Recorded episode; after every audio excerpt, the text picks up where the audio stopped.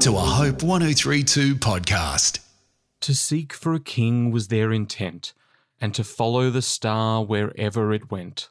Can you imagine what it would have been like to be among the first people to see Jesus? When the shepherds arrived at his manger, it was straight from their fields after an instruction from an angel. When the kings arrived, they'd been on a long journey of faith, guided by a star in the night sky, trusting it would lead them to the newborn Saviour. And suddenly, there he was. God had been faithful to what he'd instructed the shepherds and the kings to do. Their obedience and their journeys were worth it. Listening to the first Noel, these lyrics always stick out to me. To seek for a king was their intent, and to follow the star wherever it went. The kings, full of anticipation, knew their goal was to meet Jesus, and knew that following the star would be the way to get there.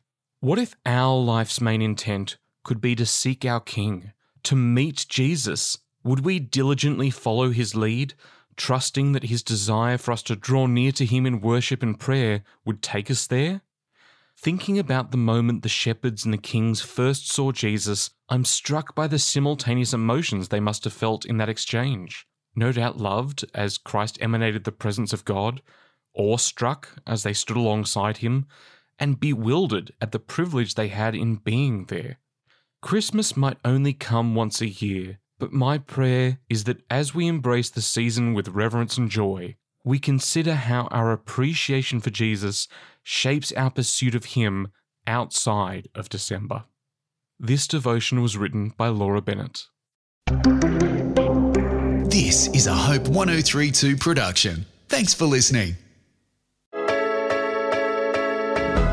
Hey, I'm Ben McEachen, and the John 316 podcast dives deep into the world's most famous Bible verse. Join me and two New Testament gospel experts, Cass Quache and Tom Habib, as we explore the magnificence of John 3:16.